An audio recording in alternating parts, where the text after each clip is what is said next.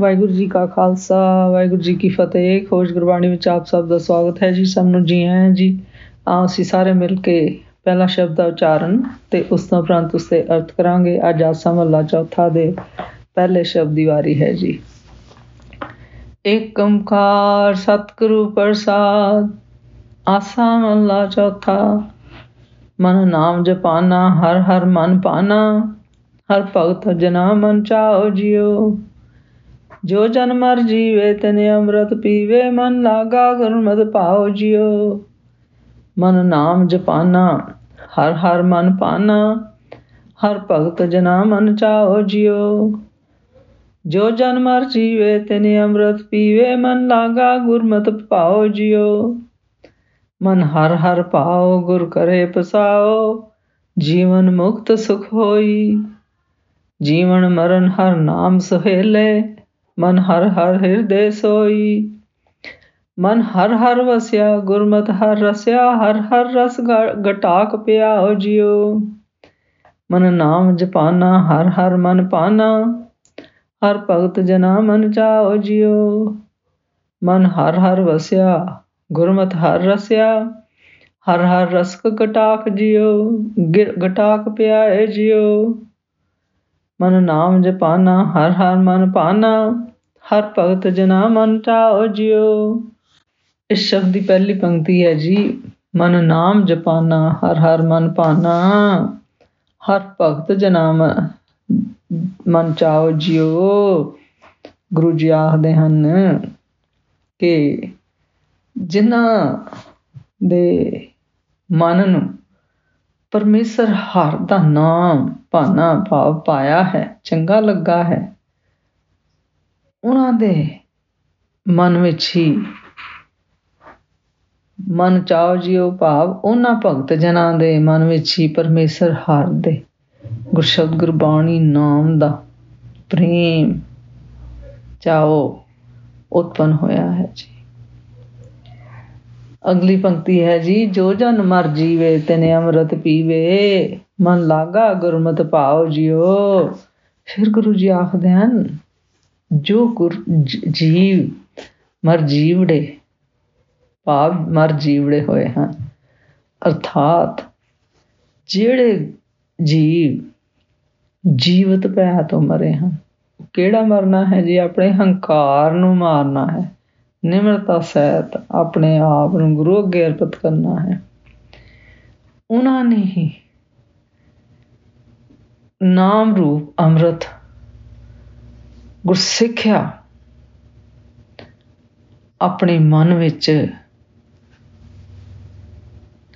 ਨਾਮ ਦਾ ਪ੍ਰੇਮ ਪੈਦਾ ਲੱਗਿਆ ਹੈ ਜੀ, ਪੈਦਾ ਹੋਇਆ ਹੈ ਜੀ। ਗੁਰੂ ਜੀ ਆਖਦੇ ਹਨ, ਜਿਨ੍ਹਾਂ ਜੀਵਾਂ ਨੇ ਆਪਣਾ ਆਪ ਛੱਡ ਕੇ, ਆਪਣਾ ਹੰਕਾਰ ਛੱਡ ਕੇ, ਗੁਰੂ ਅੱਗੇ ਆਪਣੇ ਆਪ ਨੂੰ ਨਿਮਾਣਾ ਸਮਝ ਕੇ ਗੁਰਸ਼ਬਦ ਗੁਰਬਾਣੀ ਨਾਮ ਨਾਲ ਲੱਗੇ ਹਨ, ਗੁਰੂ ਉਪਦੇਸ਼ ਨਾਲ ਲੱਗੇ ਹਨ, ਉਹਨਾਂ ਜੀਵਾਂ ਦੇ ਮਨ ਵਿੱਚ ਉਸ ਪਰਮੇਸ਼ਰ ਹਰ ਦਾ ਗੁਰਸ਼ਬਦ ਗੁਰਬਾਣੀ ਨਾਮ ਪ੍ਰੇਮ ਦਾ ਚਾਹ ਹੈ ਜੀ। ਅਗਲੀ ਪੰਕਤੀ ਹੈ ਜੀ, ਮਨ ਹਰ ਹਰ ਪਾਓ ਗੁਰ ਕਰੇ ਪਸਾਓ ਜੀਵਨ ਮੁਕਤ ਸੁਖ ਹੋਈ। ਗੁਰੂ ਜੀ ਆਖਦੇ ਹਨ, ਜਿਨ੍ਹਾਂ ਜੀਵਾਂ ਦੇ ਮਨ ਨੂੰ ਪਰਮੇਸ਼ਰ ਹਰ ਦਾ ਨਾਮ ਦਾ ਪ੍ਰੇਮ ਲੱਗਾ ਹੈ ਜੀ, ਉਹਨਾਂ ਨੇ ਹੀ ਗੁਰੂ ਦੀ ਕਿਰਪਾ ਨਾਲ ਨਾਮ ਦੀ ਦਾਤ ਅਤੇ ਮੁਕਤੀ ਦਾ ਸੁਖ ਪ੍ਰਾਪਤ ਕੀਤਾ ਜੀ। ਮੁਕਤੀ ਕਿਹੜੀ ਹੈ ਜੀ? ਆਤਮਿਕ ਸੁਖ। ਅਗਲੀ ਪੰਕਤੀ ਹੈ ਜੀ, ਜੀਵਨ ਮਰਨ ਹਰ ਨਾਮ ਸੁਹੇਲੇ, ਮਨ ਹਰ ਹਰ ਹਿਰਦੇ ਸੋਈ ਜਿਉ।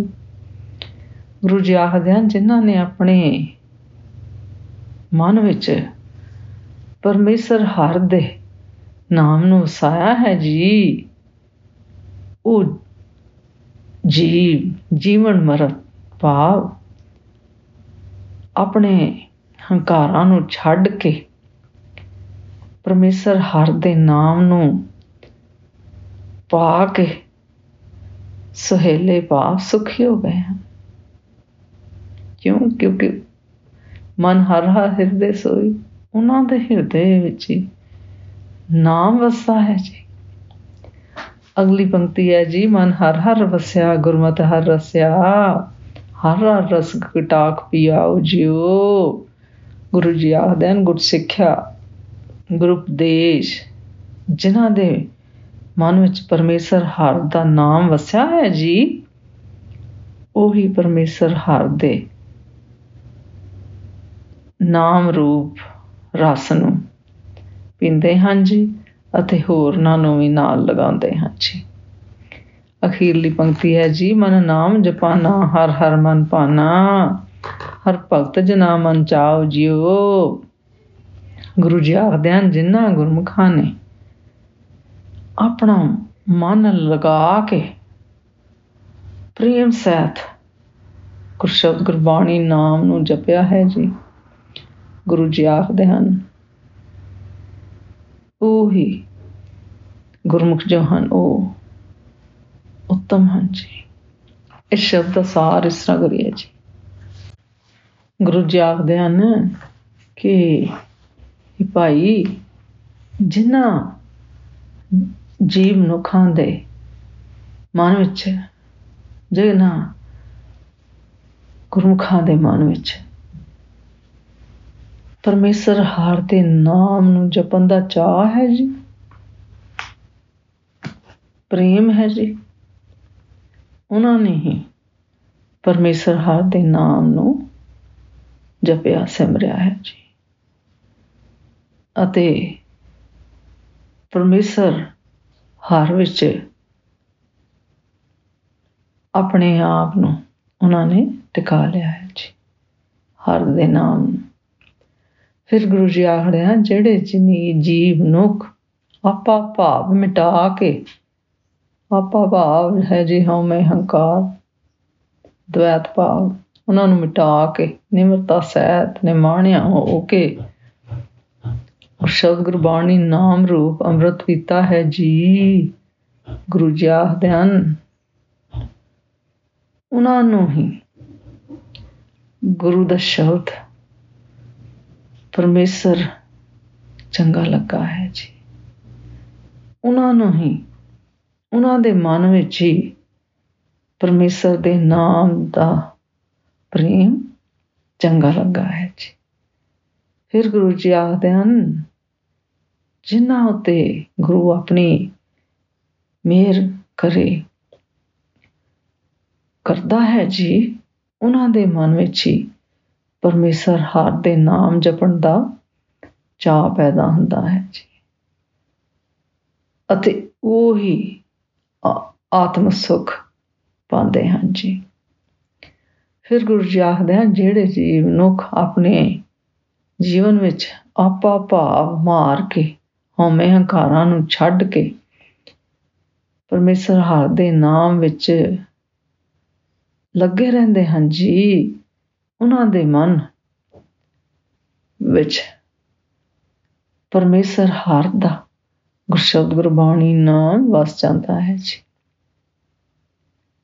ਫਿਰ ਗੁਰੂ ਜੀ ਆਖਦੇ ਹਨ, ਗੁਰਸਿੱਖਿਆ ਪਰਮੇਸ਼ਰ ਦੁਆਰਾ, ਪਰਮੇਸ਼ਰ ਹਰ ਦਾ ਗੁਰਸ਼ਬਦ ਗੁਰਬਾਣੀ ਨਾਮ ਰਸ, ਉਹਨਾਂ ਗੁਰਮਖਾਂ ਨੇ ਹੀ ਪ੍ਰੇਮ ਸਹਿਤ ਪੀਤਾ ਹੈ ਜੀ। ਫਿਰ ਗੁਰੂ ਜੀ ਆਖਦੇ ਹਨ, ਜਿਨ੍ਹਾਂ ਗੁਰਮਖਾਂ ਨੇ ਆਪਣੇ ਮਨ ਨੂੰ ਲਗਾ ਕੇ ਪ੍ਰੇਮ ਸਹਿਤ ਪਰਮੇਸ਼ਰ ਹਰ ਦਾ ਨਾਮ ਜਪਿਆ ਹੈ ਜੀ। ਉਹਨਾਂ ਨੂੰ ਹੀ ਪਰਮੇਸ਼ਰ ਹਰ ਦਾ ਨਾਮ ਚੰਗਾ ਲੱਗਾ ਹੈ ਜੀ। ਤੇ ਇਸ ਨਾਮ ਸਿਮਰਨ ਦਾ ਚਾਹ ਪ੍ਰੇਮ ਬਣਿਆ ਰਹਿੰਦਾ ਹੈ ਜੀ। ਅੱਜ ਦਾ ਵਿਚਾਰ ਕਰਦਿਆਂ ਮੇਰੇ ਕੋਲੋਂ ਨੇਕਾਂ ਭੁੱਲਾਂ ਹੋਈਆਂ ਹੋਣ ਕਿਆ ਉਸ ਹਾਸੇ ਮੈਂ ਖਿਮਾ ਦੀ ਜਾਚ ਖਾਂ ਜੀ। ਵਾਹਿਗੁਰੂ ਜੀ ਕਾ ਖਾਲਸਾ। ਵਾਹਿਗੁਰੂ ਜੀ ਕੀ ਫਤਿਹ।